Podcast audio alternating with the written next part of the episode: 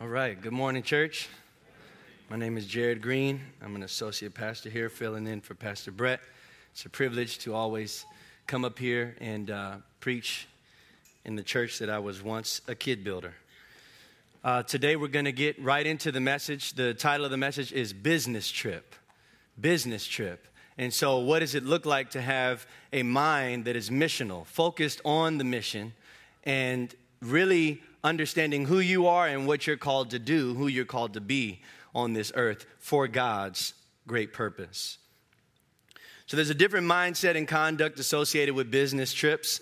Each trip has a specific mission with clear goals that must be accomplished before returning home for many of you uh, who are in sales, maybe you're an engineer, maybe you've had to go uh, off site to do staff training, maybe you're a CEO and you have different companies in different places, uh, whatever it is. Maybe you just played in sports and, and, and you had to go uh, to, to different, different cities and play different teams. If you played AAU, uh, if you have done any sort of uh, traveling so that you could fulfill whatever it is that your team or your business uh, has in place, then this, this message will, will really apply.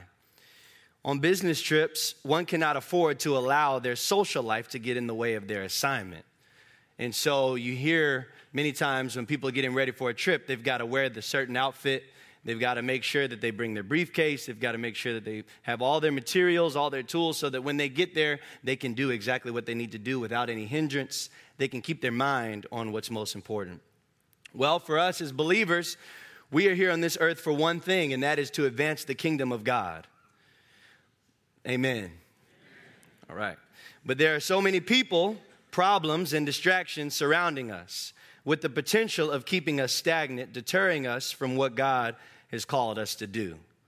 It's funny how business changes us. Why does it change us? Because there's money involved and we need money, right? So, what I mean by that is when performance review time comes around, you're all of a sudden early to work. When you think you deserve a raise, you are the nicest employee to your boss that he's ever he or she has ever seen. Isn't it funny how you could be home about to discipline your child, maybe a little, uh, uh, but your phone rings and it's your boss, and you, say, Hey, how you doing? like you weren't in the middle of that. You could be at a birthday party, you could be dancing on the dance floor when your boss calls you or a potential job calls you. And you can dance your way right into a quiet space and say, Hey, how are you doing? I'm not doing anything right now, just waiting to call. Just waiting for your call business endeavors, business needs change us. Why? Because it's something valuable. How much more so should we change as believers in Christ Jesus because we are on a business trip? We are aliens. How many of you know that this area right here where we call what we call earth is not it? And so we're just on a business trip. Therefore, we need to act like it. We need to have the right type of conduct. We need to make sure that we are on time for our appointments. We need to make sure that we are, are missional about our assignments, all the things that God has put in place for us to do, so that we could fulfill His great work and live out our calling with fear and trembling. So, I remember when I was heading into training camp, when I first, uh, my first season in the NFL, my dad used to call me on the phone. He would say, Hey, it's business. It's business. Represent. Make sure that you make this team. I had grown up playing sports. I played in high school, I played in college, and so it's fun, you know, you're not getting paid, it's, it's a game, but then you get married and you have children, and now football is not the football that you thought it was. It's business. And so at that time in my life, my dad would say, Hey, it's business. You got to make sure that you're eating right. You got to make sure you're sleeping. You got to take care of your body. No playing around with the guys, no going out with the guys because you got to make this team. Your family is depending on you. So I changed the way that I prepared for the job that I had to do. It was strictly business. Well, in 1st and 2nd Thessalonians, Paul takes that same stance with the church, saying that this is strictly business. I want to encourage you for what you've done, the progress that you've made, just like I had made progress in high school and college sports. But now it's time to go to the next level. And so, not only am I going to encourage you, but I'm also going to admonish you and, and I'm going to challenge you to, to do things differently. I'm going to make sure, I want you to make sure that your mind is on the prize. And as you work, you stay mindful of what God has called you to do. Paul, uh, Paul P- speaks to the church and he says, In the midst of this darkened culture, I want you to do four things. We'll turn to 1 Thessalonians chapter 4, verse 11. And it's in the Bible, so I'm not disrespecting you when I say this, but here are the four points today be quiet, mind your business, work, and witness. Be quiet, mind your business, work, and witness. Let's read the scripture. 1 Thessalonians chapter 4, verse 11 and verse 12. Paul, speaking to the, the church in Thessalonica, he says, Make it your ambition to lead a quiet life, attend to your own business, and work with your hands, just as we commanded you, so that you will behave properly towards outsiders and not be in any need. Let's pray. Father God, thank you so much for giving us a great call on our lives. Every person in this room is called and anointed by God. If they have received Jesus Christ as their Lord and Savior, they have been called to preach this gospel whether it be from the pulpit or in their workplace or in their family or in their neighborhood, they are called to be the light of the world. Help us to be focused on the mission for us to keep it strictly kingdom business. In Jesus' mighty name, amen. So here we are, Paul's second missionary journey. So uh, some of you may know Jesus, after rising from the dead, uh, uh, ascends, he ascends into heaven, but then descends the, uh, the Holy Spirit into man. And he says in Acts chapter 1, verse 8, you will receive power when the Holy Spirit comes upon you. Why do we need that power? So that we can be his witnesses. And so from there, we have the book of Acts, which is really the acts of the Holy Spirit. So the Holy Spirit is acting through the disciples, and you're seeing a great awakening happen on the earth. People are getting born again. Miracles are happening. People are getting healed. People are getting baptized. The church is growing by the thousands. And then we find this man named Paul, who was formerly known as Saul, and he gets shaken up by the Holy Spirit. And God tells him to completely transform his entire life so that he can do all that he can to advance the kingdom of God. Immediately after Paul's calling, he goes out into the world he goes into the field and he shares the gospel, preaching, teaching. People are getting born again. It's a phenomenal experience. He comes back home after the first missionary journey and, and they pray, they gather, they talk, and then they go on their second missionary journey. Then their second missionary journey, this is, this is where it gets really, really exciting. I mean, all of Acts is exciting, but this is just my favorite part of the Bible because I believe that it's tangible for us today. I believe that we can see miracles, signs, and wonders. I believe that the government can be mad because we're, we're, we're messing up the healthcare system because people are getting healed everywhere. I believe that. And so here, Paul and Silas go into Philippi in Acts chapter uh, 16. And they go into Philippi and they're sharing the gospel. He's teaching, people are getting saved, Jews and Gentiles. And then as he's walking, to his next destination, he sees a demon possessed slave girl. Now, this girl, her oppressor, was actually using the demon that was manipulating her for his gain because it was getting him money from the people that were interacting with her. Well, Paul cast that demon out of her. After he cast the demon out, the oppressor, the slave owner, says, Hey, what's going on? You're messing up my money. So, you know what? I'm going to take you to court. They end up taking Paul to court. Paul and Silas end up getting thrown into prison. But how many of you know when you operate in your purpose, when you're fulfilling your calling, no prison, no place, no person can shake you, no person can put you in a place and box you up because it's too much power. It's anointed by God. And so as Paul is in the prison, he's praying. That's when you know the mission can't, you're so mission minded that you can't be taken left or right by the things that are going on around you. He's praying in the middle of a cell. In the midst of what you're going through today, are you still praying? Are you still faithful? You still hoping God is going to come through? Because He is. Just keep on praying. As Paul and Silas are praying, there's an earthquake that happens. God busts the gates wide open. And now Paul and Silas are free to go. But they stay in their cell. They don't move unless God says move. How many times have you seen a door crack open, but maybe God didn't say open it just yet? Is, are you willing to just stay right there? Are you willing to worship your way out of a situation? And so from there, Paul and Silas are praying, And the jailer pulls out his sword and says, I'm sure these brothers are gone. I'm about to kill myself right now because I know it's going to be bad for me when, when, when the, the head guy comes back. And Paul goes, Hey, hey, hey, don't kill yourself. Hold on, come over here. We're still in here. What are you doing in here? Hey, we're just praying. What's your name? They lead this brother to Jesus.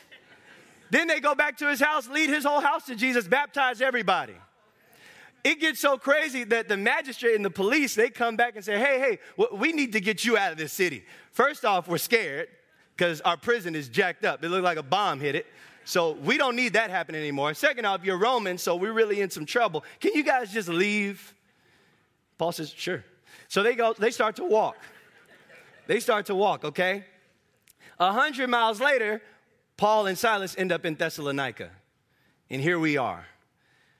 Paul spends three Sabbaths going to the synagogues and preaching and teaching and having conversation with the Jewish leaders of the community. Some of them get born again. Paul then, after that, goes into the community, starts sharing the gospel with the Gentiles. And things are happening there too signs, wonders. Well, there's haters everywhere. There's haters everywhere. You know that? You know, it's okay. In church, we can acknowledge that there's haters. It's the spirit. The enemy comes to steal, kill, and destroy. Sounds like a hater to me. so during that time, the government gets affected because the Jewish uh, leaders go in there and start an uproar. And they say, hey, hey, this guy, Paul, he, they, they call him a man who, who has turned the world upside down. That's the way that they phrase it. Does anybody around you say, man, that person turns the world upside down? That power of God that's in them, is, are they saying that about you? Are they saying that about me? I want that. I want that. Well, then they go to these judges and they say, hey, we've got to put these guys on trial. Well, they can't find Paul or Silas. So who do they grab? The host of the small group, this guy named Jason. So, so, it's a true story. So, this is why I like reading the Bible because this is way better than your Netflix little series that you are watching. Because it's truthful. So, so this guy Jason, who's housing all of the people in this church that's starting to boom, they grab him and a couple others and bring them up uh, on trial. Well, how many you know after they find these guys, because they really didn't have a true case, they find them and then they do a little plea deal. Hey, you be quiet. Okay, yeah, we'll be quiet. And then go on about your life. Yeah, we'll do that. And then these guys go back into their city and continue to spread the gospel. Now, after that, Paul and Silas have to leave because it's just too much commotion, and, and also they're following the mission. They're continuing to go and do what they do. Well, as Paul leaves, there's a, there's a longing in his heart to be with these people because his mission trip was interrupted, his business trip was interrupted. And so now he's writing with his heart and saying, I just want to encourage you all because during that time, whether it was three, whether it was three weeks, three months, six months, a year, however long it was that Paul was there, people debate that, but however long it was, Paul worked with these people and labored and toiled with them on a consistent basis. He said, I didn't just give you the gospel through my mouth, I gave you the gospel through my actions. Remember when we labored and toiled with you all day, all night? I am your brother. And so it was a deep connection there. So as Paul's penning this, he's penning out of love. And he's encouraging them to say, man, I mean, how many of you, you know, when you send someone off to college or maybe, maybe when your friend goes and gets a job and you know that person hasn't been able to keep a job for a long time. And then they get there and then you just send them a text, hey, I hope you're still doing well. Why? Because you care about them. How about that person that doesn't, doesn't live in this area, but they're going to church, they got saved, and wherever they are, you're, you're just hitting them up. Hey, just want to encourage you. Hope you're still going to church. Yeah, everything going well. Let's, let me shoot you a scripture. Why? Because you care about them. You care about them because there's relationship there. That's how Paul, even more so, Paul is longing for this church to say, Remember all the crazy stuff that we've been through? Remember Jason? We messed his whole house up. And so, through that process, the people are being encouraged and they're being affirmed by Paul, who has started this church. Well, then you have some other things going on around them, different spiritual ideals that, were, that, are, that are contrary to what Paul had preached. You've got people who are trying to still oppress them, so the government is still not happy. You've got those haters that I talked about earlier. They're still walking around trying to see what's going on. Are they still doing what we put them on trial to do? All of these things are happening around this church. So Paul is pleading with them please stay business minded. Please stay focused on this mission. The seeds that I threw, Paul called himself a master builder in 1 uh, Corinthians chapter 3 verse 10. He says, "I lay a foundation as a master builder so that more can build upon it." He's he's saying, "You guys, I've laid it, but I'm not there, but keep building. Keep building cuz the kingdom is advancing." So, in 1 Thessalonians chapter 4, Paul basically gives them the four things that are going to help them to continue to establish the church, continue to advance the kingdom, continue to see lives change. And what are those things? Be quiet, mind your business, work, and witness.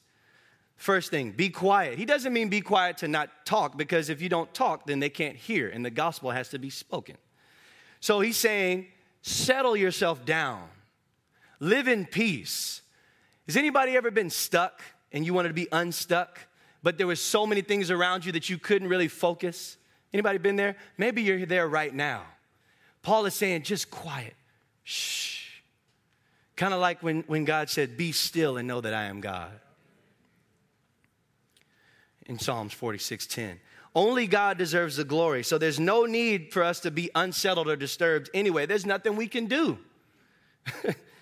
Instead, we should surrender, seek, and trust God because he always wins at the end. Philippians 4 6, Paul tells the church in Philippi, he says, he says, be anxious about, don't be anxious about anything, but in everything, pray and give thanks.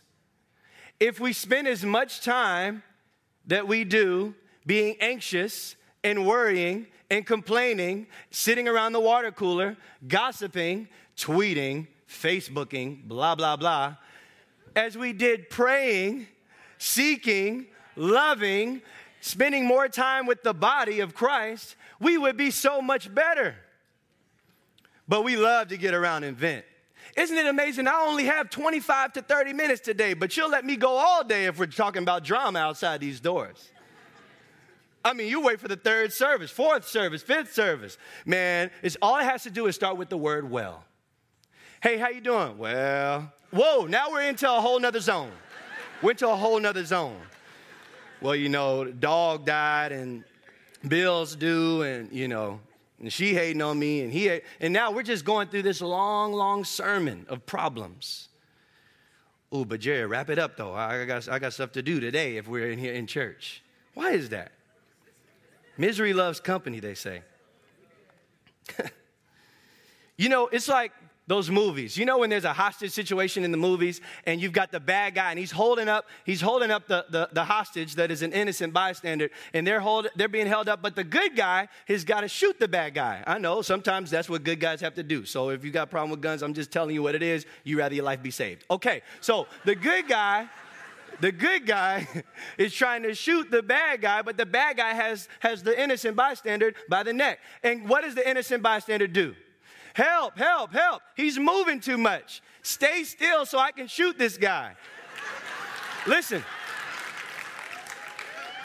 And what, what happens often? He and the hostage get shot, but just enough on the shoulder so that he'll lay still, right? So you can get the bad guy. How many times has God had to do that in your life? I don't want to shoot you, but I got to shoot you right now, just in the shoulder. So she's got to leave you because you wouldn't listen.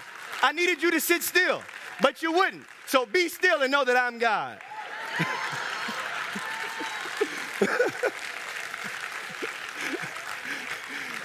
then you're mad about the bullet wound. I still can't get over her. I just shot you just to get her out your life because you wouldn't listen to me. Oh. oh my goodness. so we need to be quiet. Be quiet. Still your soul, calm down. Internally, we need to rest. Why? Because when we rest, we get to hear better. When we rest, we're in the presence of the Lord, and all of the other things have to come second, third, fourth. Externally, the enemy cannot change our minds. He can only manipulate us by causing clutter around our minds to keep us busy with the wrong things and forsake our kingdom calling and our kingdom business. He doesn't have the ability to change your mind. He just can try to throw things at your mind for you to change.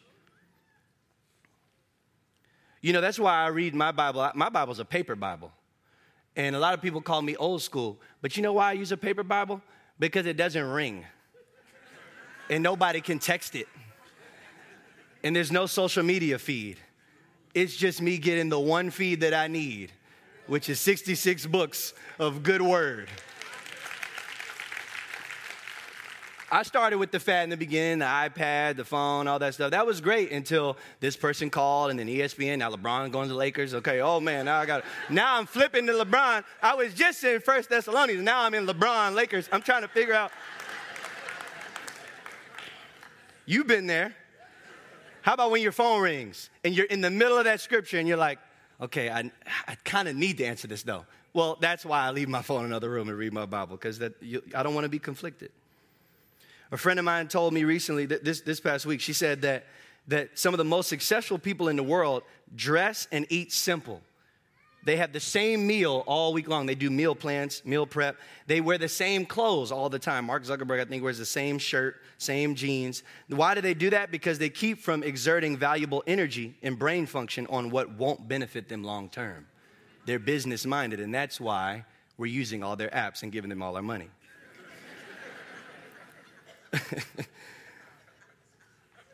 While they're doing that, we spent two hours this morning trying to figure out what we're going to wear to church today. Isn't that a shame? Secondly, Paul tells the church at Thessalonica, he says, mind your business. Mind your business. What does that mean to mind your business? It means to attend to what you, what God has put you over. So attend to what you steward. Because when you look at what everybody else is stewarding, then you neglect what you are stewarding. And then you miss out on that great thing that God has given you. So be mindful of your calling. My grandma, and my dad is here to attest this is a true story. My grandma used to tell gossipers in her living room, baby, you need to find you some business.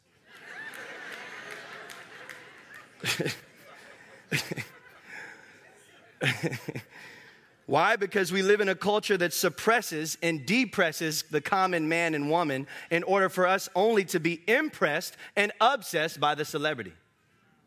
Let me say that one more time. We live in a culture that suppresses and depresses the common man or woman like us in order for us to only be impressed and obsessed by the celebrity.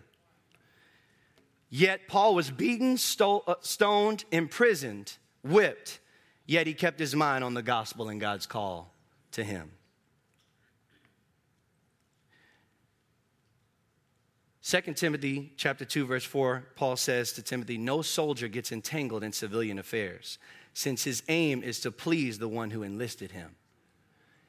The focus has to be on pleasing God. The focus has to be on pleasing God. The second that we look away, it's like Peter walking on the water. We start to sink in the things of this world. But when we keep our eyes on the prize, we keep our eyes on Jesus, we start to please Him. Why? Because He wants intimacy with us. And the more we relate with Him, the more we get close to Him, the more we know Him, the more we know His Word, the more we start looking like Him. That's why it's called being Christ like. I'm not a fan, I'm a son. See, we look at Jesus like a celebrity, but we don't know celebrities, we just know their names. We get to know a little here and there, but to really know Him, to really know Him, is something special, and He's allowed us the privilege of doing so. Death by distraction, I call it. We can't afford to get distracted by the who or the what that we encounter daily. And that's why I believe that it is the tactic. That's what Paul is guarding Timothy from. It's the tactic of the enemy. Now, how can we live purpose driven according to our calling, making an impact and advancing the kingdom of heaven all of our days when we only get 24 hours. And let me break down these hours for you. Eight of them were sleep, four of them were eating something. The other four, if you live here, you're in traffic. Your latter four in, in the late night, you're watching TV or Netflix. And the last four, you're gossiping or stalking people on, on social media. So, where is the time to get intimate with God? Where is the time for you to walk boldly in your calling? Where is the time for you to start going upward with God so that you can be outward with man? You got to find it. I love this scripture right here. Proverbs 25, 17 says, Let your foot rarely be in your neighbor's house. We worried about our neighbors all the time. What they got? Ooh, they got something new. Oh, they're doing their roof? I'm gonna do my roof too. Oh, they just got a pool? Okay, that's all right. I'm gonna get mine too. Worrying about our neighbors. How can I keep up with the Kardashians when I need to keep up with my bills, my withdrawals, and my deposits? How can I worry about loving hip hop when I need to love my wife? I need to love my children. Oh, now I'm offending you. Okay. Come on. I thought we were strong disciples up in here. How can I worry about LeBron and Michael Jordan? How can I worry about their stats and who's better, who's worse when I'm not doing my job? Isn't that crazy? I know all his stats. I know how many championships. Oh, okay. Hey, what's that new training thing that we learned at work? Oh, I don't know. I don't know. I got to get back to you on that. If you're in sales, hey, what's this new product you guys have? Well, hold on. Let me read this thing. Okay, well, tell me about LeBron. Okay, so LeBron, okay, year nine. He, see how we change it up? Why do we do that? We're to mind our own business, to attend to the things that God has called us to have. So sad that this generation, as I call it, the dancing generation, this new generation, the young bucks today, they know every dance challenge. They can moonwalk. They can dance here, dance there. Drake's got a new dance out. Everybody doing that for the gram. They do all that stuff, but you throw some geometry in front of them and they can't do it. That's going to put together a solid essay. They try to dance their way out of that one.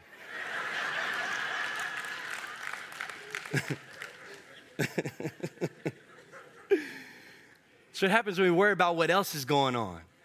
In John chapter 21, and this is biblical. I'm just speaking the truth, man. Don't, don't shoot me. John chapter 21, Peter goes up to Jesus and says, Well, what about John? What's he gonna like? Is he gonna die? Is he gonna be crucified? What's gonna and Jesus said, What does that matter to you? That's what Jesus said. What's that matter to you? If he just lives forever until I come back, what's that got to do with you? In the same way, we need to stop worrying about what's going on around us and stay focused on what God has put in us. And a believer that truly knows their calling and walks out their purpose is a bad man or woman. Gonna make great change. Third point, he says to work. Work with your hands. Work is a blessing.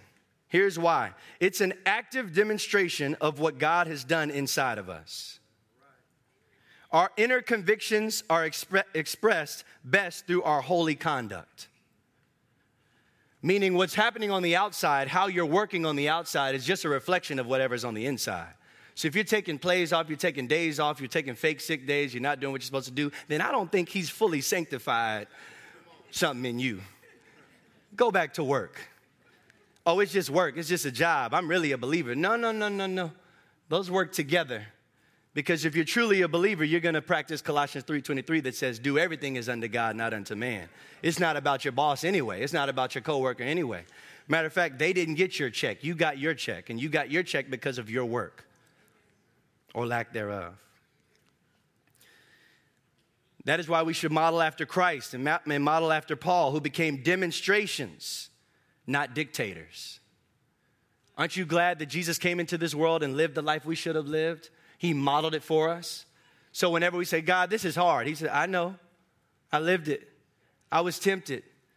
After fasting 40 days and 40 nights, then you go, okay, God, I get it. All right, let me just get back to my thing. Paul, he tells the, Thess- the uh, church in Thessalonica, I was there. I put my hands to the plow. I believe he was a tent maker during that time. Some people think that he just ministered all day and night, but I believe he was a tent maker because later he says that when it was time to eat the food, he had his own money to purchase food. Now we know the church of Philippi was, was serving him and sending him money there. He says that in Philippians, but we also know that Paul was a working man and he had a trade. And it was because of that, I believe, two reasons. First, I think that the more that he worked, he got to show them what was to come. When he leaves, they were going to have to continue to work so that they can build this church up. And then another thing is, he said, Hey, I don't want to be a burden to you all. I don't want you guys to think that I'm just a pastor or just a preacher so that I can get all your money. I want to work my job just like you and preach so that I can minister to you on how to live, how to work, and how to love. He was affectionately desirous for them. He loved them so much. He worked, he gave everything to them. He labored and toiled night and day. You know, work is an expression of love. We see this everywhere, even in churches. People are worried about what someone else is doing or how much they're making. But you know, a great way to witness is to work hard. Why? Because when you do your job really well, people will start to come to you and say, Hey, how do you do that? Isn't that what we do with celebrities? Isn't that what we do with whoever's winning the, the sales award at work?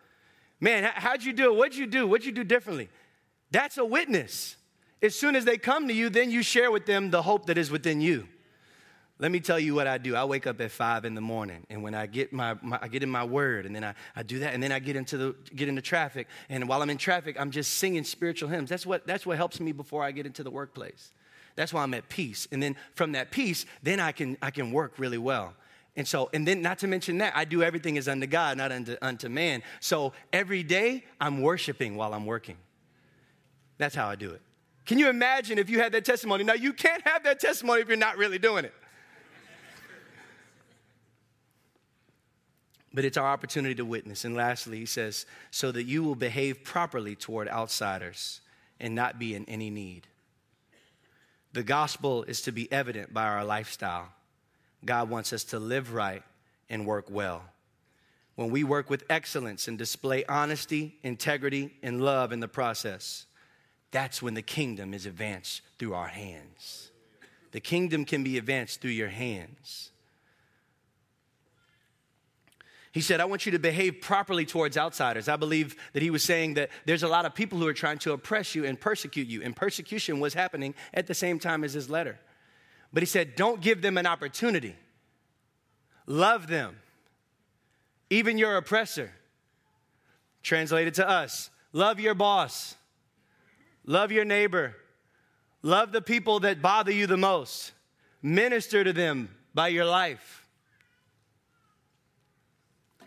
And why not be phenomenal while you do it? One thing I, I, I, just I say this all the time, but I really think I am. I need to get checked out. I'm allergic to average. I'm allergic. I'm not saying that I'm a perfectionist, but when I start doing average, I feel like I'm sick. I don't know if anybody else is like that. Where you're like, man, I just, why am I not excelling right now? We need to be the people. If anybody should be great, the best doctor should be in this room. The best nurse should be in this room. The best lawyer should be in this room.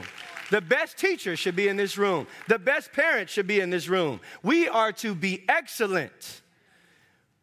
Once again, going back, doing everything is under God, why not ball out? Translation, why not do a really good job?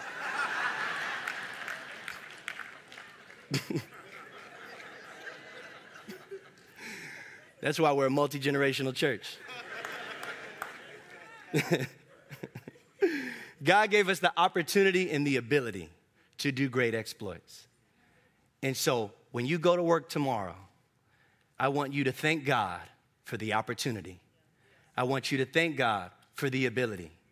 And you don't do it just because of the job.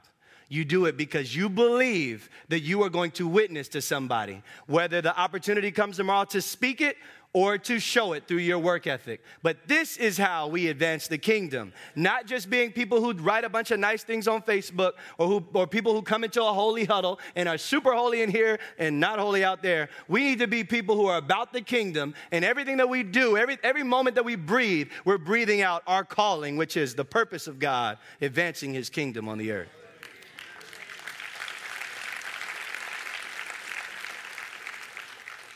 Remember, that everyone is watching. Everyone. Believers, non believers, children, adults, neighbors, friends, enemies. Everyone is watching. And so live right, work hard, and watch the gospel move in a mighty way. Let's pray.